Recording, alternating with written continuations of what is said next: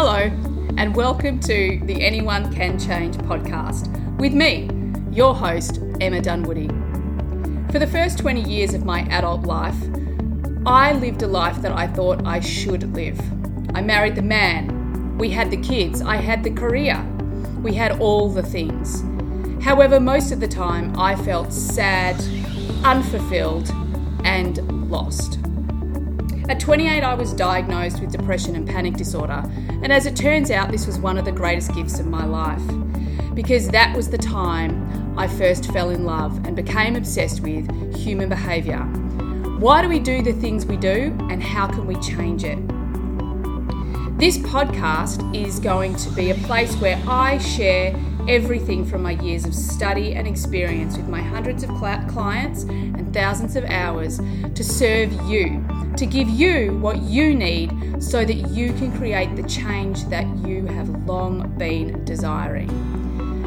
So join me on this journey, mind, body, and spirit, so that you can change too.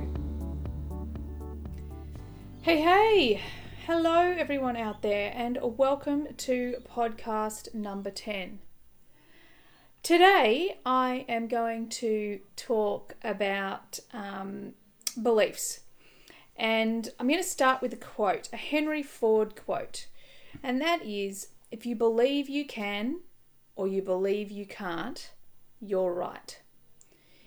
And this is a fundamental truth.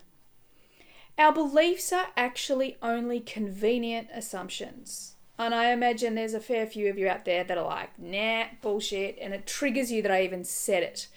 But it's the truth. Beliefs are only a convenient assumption. Now, these little convenient assumptions, though, they're incredibly powerful within our our mind and our behavior because it makes they make up um, one of our filters in our brain along with values and attitudes and meta programs and a couple of others. Now, what these filters do is at any one moment, and I know I've mentioned this before, at any one moment, we're being exposed through our senses to 4 billion bits of information.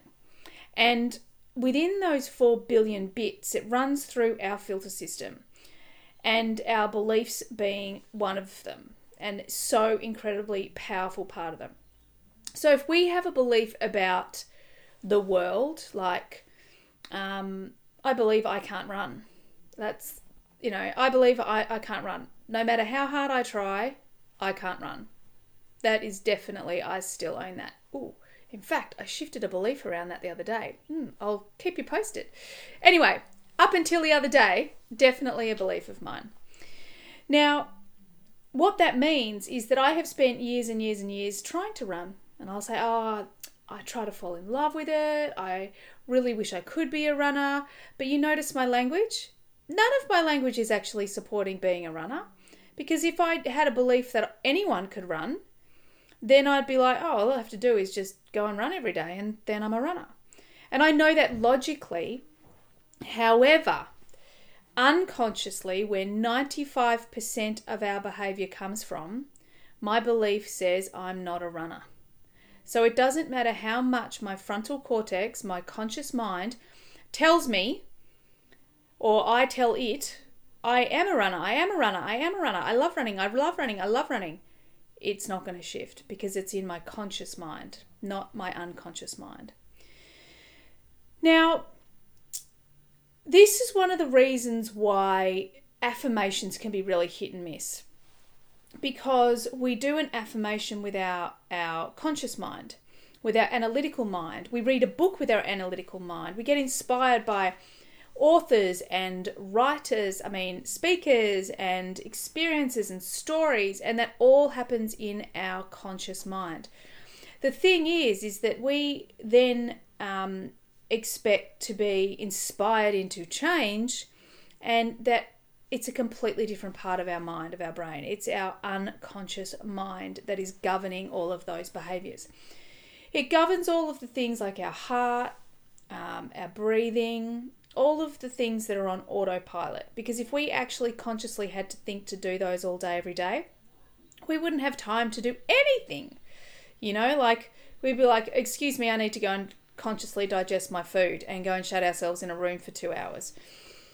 So, this is why we need to, and I really implore you all to get to understand your beliefs and how beliefs work because they are really governing your experience. So, that begs the obvious question how do we know what our unconscious beliefs are if they're unconscious? Well, the clue is in your reality. So, what does your world look like? What are the results that you're getting? So there'll be areas of your life um, that, you know, like I have a belief that I'm a really good communicator. No surprise there. I'm a coach. I'm paid a lot of money to communicate. I have a belief that I'm a good person. Um, I have a belief that I'm kind. So there's a lot of identity beliefs that will show you evidence. You will see evidence in your life of what those beliefs are. Now, there's also going to be evidence of, you know, like look at your bank account. Your bank account is a reflection of your belief on money. And look at your weight. How fit are you? How healthy are you? That's a reflection of your beliefs on health and well being. How successful you are, how you are as a parent, um, you know, what I see a lot is a lot of resourceful beliefs around success and making money and financial growth.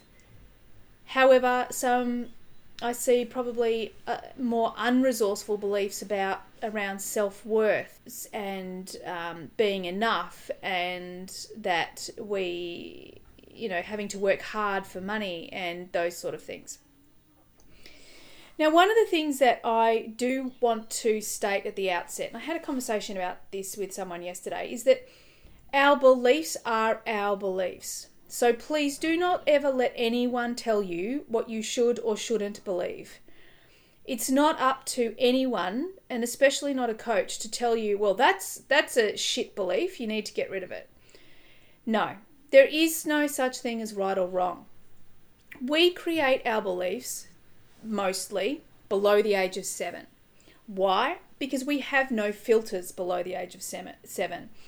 And whatever an adult says to us is our truth. So it goes into our unconscious mind, and then that's how we operate for the rest of our life, unless we become conscious and do something about it. So, what I want you to understand is that those beliefs were created at that age to keep you safe to make sure you received and felt loved. You know, the the three universal fears are not being good enough, not being loved, and not belonging. So these beliefs are actually created at a very young age to make sure that we do not fall into either three of those fears. so beliefs are always created to serve us, not to trip us up. It's just that the unconscious mind doesn't have conscious thought. It can't step back and go, "Oh, well, this doesn't this doesn't serve us anymore." It just keeps playing it on um, like a heartbeat. It just keeps playing it, keeps playing it and playing it and playing it until there's an opportunity to shift it or change it and it starts to play something new. Now, you need to understand that it's important to realize and work out why this was created in the first place so that you can go through a process of saying, well, thanks. Thanks, inner child, that part of me that's still five or six. Thank you for creating this belief that kept me um, loved, safe, and a part of the, the tribe or the family. You know, I had a conversation um, the other day with someone, and you know, he was saying that he's always had this belief because he grew up in a family where um, money was scarce. So he had this belief. He decided this very, very strong decision that that would never be his story. That he would make money and take care of a family, and he would never let his family experience that.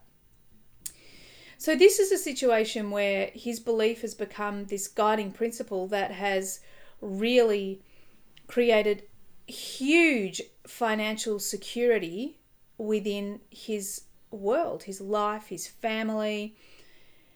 However, it's now coming to a point where he's like, well, I want to I want to see what I'm really made of and it doesn't mean I don't mean making money. I mean what is my greater purpose here on earth? What is um, this this soul capable of?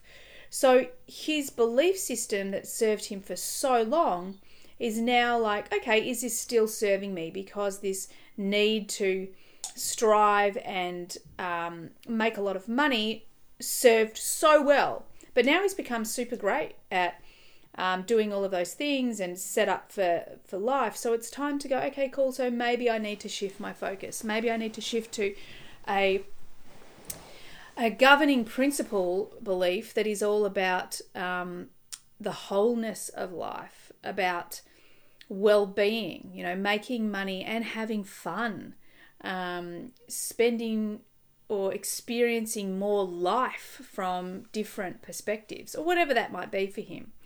So, the purpose of this little train that I've gone off on is that I don't want you to demonize your beliefs, okay?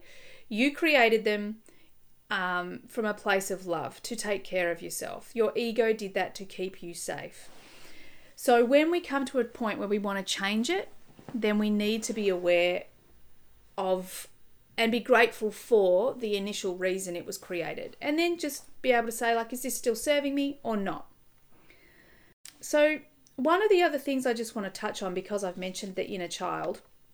So, what what can happen is that as a child, our um, evolution, so our emotional and um, our yeah our, our evolution, our consciousness gets stunted for some reason, and we create a belief. Let's say the doozy that so many people have is I'm not good enough. So what happens is that let's say um, let's use one of mine. I was diagnosed as dys- dyslexic, and therefore I decided that I was stupid. That and I used to say, like I used to say, I can't read, I can't spell. Um, I don't get it, I don't know. A lot of those things because of this undercurrent, this belief that I was stupid.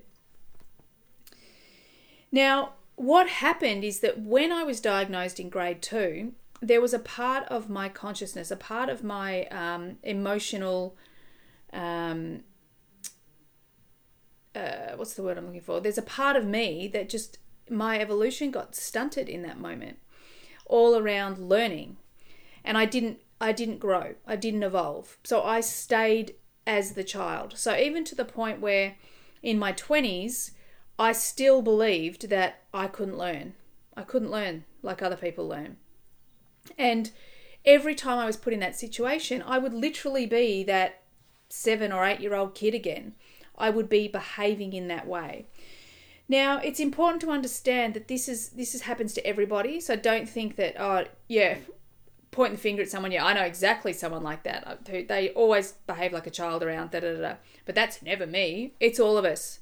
Unless you have the perfect parent, which is impossible, um, there will be parts of your psyche that never evolved, and they're still the inner child, and they come out to to play or to lead when it's areas of our life that we didn't actually have the opportunity to grow up in. so our beliefs around those areas will be very immature. So that is one of the ways, and I'll talk a little bit more um, in a moment, but one of the ways to shift beliefs is evolution. We need to grow up. We need to grow ourselves up, honor the child within us, give that child what he or she needs um, whether that's attention, being heard, love, whatever those things are, and then continue our evolution in that area of our life. So, for example, with me, um, changing my beliefs around um, now, I genuinely believe I am super intelligent. I know it. I know I am super, super intelligent. And it was a process over time. You know, I read my first novel cover to cover when I was 31. You know, up until that point, I didn't really read books, and if I did, I'd listen to audiobooks, which I do a lot of now. But now I've read hundreds of books cover to cover, maybe thousands of books cover to cover. But it was all part of my belief. So over time, you know, I learnt about dyslexia. And did you know that one of the symptoms, for the want of a better word, of dyslexia is genius? Um, Albert Einstein was dyslexic. Um, then the other thing that I learnt about was when I started to learn about the brain. I was like, oh, wow, I just process differently. I just process through different modalities. I'm an experiential learner. Like if you're dyslexic or you've ever been um, uh, diagnosed like that, or someone else, someone you know has been diagnosed with with dyslexia, it's because they're an experiential learner. That's the way they process information. Put me in front of someone. My eldest son's the same. Put me in front of someone, and I can do what what we call intuitively model. So I can watch someone play a sport or I can hear someone speak about something. And if I'm in that moment, if I'm watching, like being a part of that moment, like I can literally just get up and do whatever they're doing. Off the charts. So this is the thing. When I started to learn how the brain worked and how learning worked and how we learn through different modalities and how we can layer the modalities for better learning and that we all have leading modalities. Then I started to expand my belief around that. Okay. now, one of the things that I do want to say that's important is do not be fooled by thinking that you can just decide to believe something new. Sometimes you can, but very rarely. And this is one of the things that kind of bugs me a little bit because it, it gave me the shits, let me be honest, early on when it was me walking in those shoes that had all these limiting beliefs. And, and I was like, well, I just say affirmations and, and do this and just shift it. Really? Well, why doesn't happen? At, why doesn't it work for me? And this is the thing: is that you have to understand that a belief is something we need to change in the unconscious mind, and you can think it till you're blue in the face, but unless you change the unconscious mind through either expansion, which was what I was talking about with my journey to understanding that I'm in fact highly intelligent, which I genuinely believe we all are. Once we believe we are, we then can evolve our, our intelligence in the best way suited for us. Um, but yeah, please don't be fooled into thinking that you can just stick a, a sticky note up and that's going to do it because sometimes it might. I mean, repetition is one of the ways you change a belief over and over and over. But you want to be a dog with a bone and you want to be bloody. In fact, you want to be Louise Hay, who says it day in, day out. Every time she looks at herself or said it, bless her, she's not with us anymore, but she's one of the most incredible women um, when it comes to consciousness, raising consciousness, changing beliefs. Um, so, yeah, if you haven't read it yet, go and get her book, You Can Heal Your Life. It is amazing. Anyway, um, the other thing about changing beliefs that I have learned over time, and look, I can be very um, academia based, I love a bit of proof. However, there is a massive I wanted to believe for the longest time that I could just shift any belief whenever I wanted to. And what I have learned over my many, many years of doing this is that yes, you can shift any belief. If you believe you you can change, you can change. But if you think that you're going to do it exactly when and where and how you say, then you've got another thing coming. Because often our limiting beliefs are some of our greatest lessons. They are these things that we literally came to this, this earth to learn. Because once we learn it, we must teach it. It's why I'm sitting here with you right now, banging on about beliefs, because I love them, because they've been some of my greatest challenges to overcome my deepest um, limiting beliefs. So please hear me that sometimes there's just freaking divine timing sometimes you've just got to be patient and keep turning up to do the work. You know, maybe it is an affirmation that you have to say twice a day, but you can't quit on it. You have to, excuse me, you've got to stick with that knowing that's in you that this belief is to be shifted and will be shifted, but you must learn the lesson too. You know, one of the things I, I heard on a um, podcast recently, and I love this because it's it's so um, relevant to my life. And that is um, a coach that I follow, his brother in law is a shaman and he um, has lots of people that come to him and want to do ayahuasca. And if you don't know what ayahuasca is, go Google it. Um, I don't have time for this right for that right now, but it's a ayahuasca. Really short in a really short description is a shamanic journey, and what you do is you take in um, a plant medicine and then you go on a journey. And what you do, what it does, is it actually inhibits a part of the brain where the ego um, and fear and all of those things um, um, live. And you get to really connect to your higher self and have a look at all the things that have been blocking you and blah, blah, blah. Now, what um, Jim said about this that I love so much is he's like his his brother-in-law and him they're like no don't do that don't it's the fast way and this is what I hear all the time. And I was that person. I just wanted everything to change now. I don't like it. Change it. but the thing is, we're not here to just freaking change everything like that. We're here to learn lessons, to grow and evolve. And if your belief doesn't shift in the first week, you know, and in my case, I've had some that have taken years to shift. But you have to keep turning up and doing the work because it's the person you're becoming that matters not whether or not you believe some limiting belief. Because the person that you become at the end of the journey, whether it be seven hours on ayahuasca or uh, 15 years of personal development, that's what's important. And I really want you to hear that. That if you want to shift beliefs, it's just as much about learning the lesson as it is about just changing your brain. All right. I'm going to switch gears a little bit. I'm just going to give you an example. So, one of the other things that can make shifting beliefs um, more challenging is the layers. Okay, so I'm not enough is a very, very deep, deep layer. And um, often, let's say um, if I work with a client and they are in their 40s, so they've had decades of years practicing new stories about how they're not good enough. Whereas some beliefs and experiences and fears can be shifted really quickly. A great example of this is just the other day, right?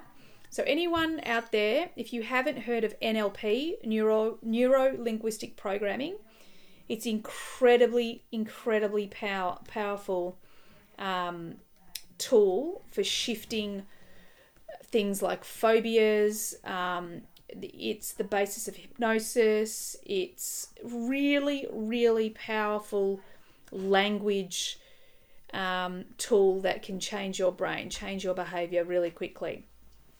Now, why I share this is because I want to talk to you about the layers. Now, my eldest son, who's 12, last year, um, him, his brother, and Justin were all out um, in the tinny, and they had an experience where um, the, the weather changed really suddenly, and it was a very, very um, very scary situation where they were in massive waves and they were freezing cold and they were in this tiny little tinny. You know, they probably pushed the limits a little bit far. So he, from that day, got a really deep fear of it. Okay, so it's so palpable that he can just burst into tears at the thought of it. Now he says to me the other the, the other morning, "Mummy, I don't want that anymore. So can you do that same brain thing that you did for my um, flying because he had a fear of flying as well. I was like, yeah, sure, buddy. So we went through one of the NLP processes, and literally within three minutes, we'd shifted it. So from something that was paralyzing fear for him to not get on the boat to it's gone. You know, he can still see the pictures in his mind, but there's no fear attached anymore. Now, it's so easy to shift things in him because he's 12. So he doesn't have all the stories of why this belief is true that he's built up over the years. So you've also got to understand that if it's something you've been holding on forever and it's been something that's keeping you safe, your brain is not going to want to give it up. So you need to be more clever and more um, prepared. So this is the process of belief change, okay? So number one, you got to get clear. Got to get clear on what your unconscious belief is. So if you can't work it out by looking at the results you're getting in your life, just get someone to help you. And ultimately, a coach that understands this work in and out because they'll be able to see the clues, hear the clues, um, and be able to get out the human code from it, which is, you know, something that I talk a lot about the code. Number two, you want to change, well, you want to actually be willing to change it. So many people don't actually want to change. They say they do because that's the thing to say, but when pressed, they don't. So, do you really want to change? Is it a hell yes? Great, you need a hell yes, okay? Fear of success is a classic. You know, people really do fear success, and you want to ask yourself the question over and over again what am I afraid will happen if I succeed? Well, what am I afraid will happen if my business goes to this next level? What am I afraid will happen? Because you will find that the beliefs in there that you have are things like, oh, I won't be able to see my kids enough. Um, you know, people will expect too much of me. I won't be able to do all the work, whatever it is. So there's actually things blocking you. Get clear on what that is and um, that it's a hell yes.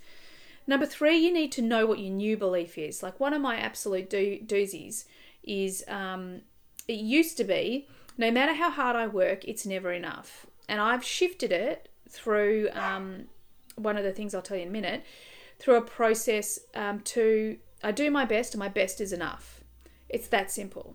So I now know that every time I turn up and do a job, and you're talking to an addicted high achiever here who it, nothing was ever enough. You know, I would always try harder and I would always be critical on myself. And I've been working on that for years, enoughness for years and years and years. So, yeah, sometimes it's a process. Um, so know what you want your belief to be to move to.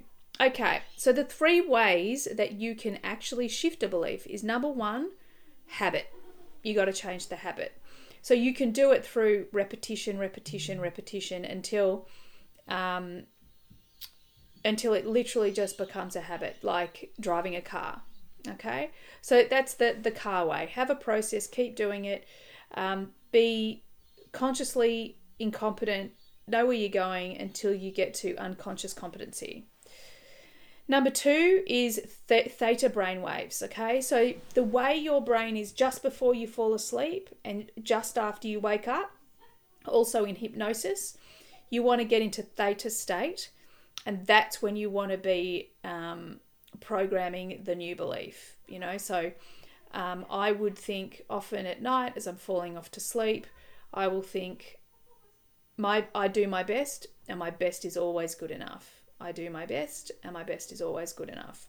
So once I drop into the the theta state, then I have access I'm straight into the unconscious mind.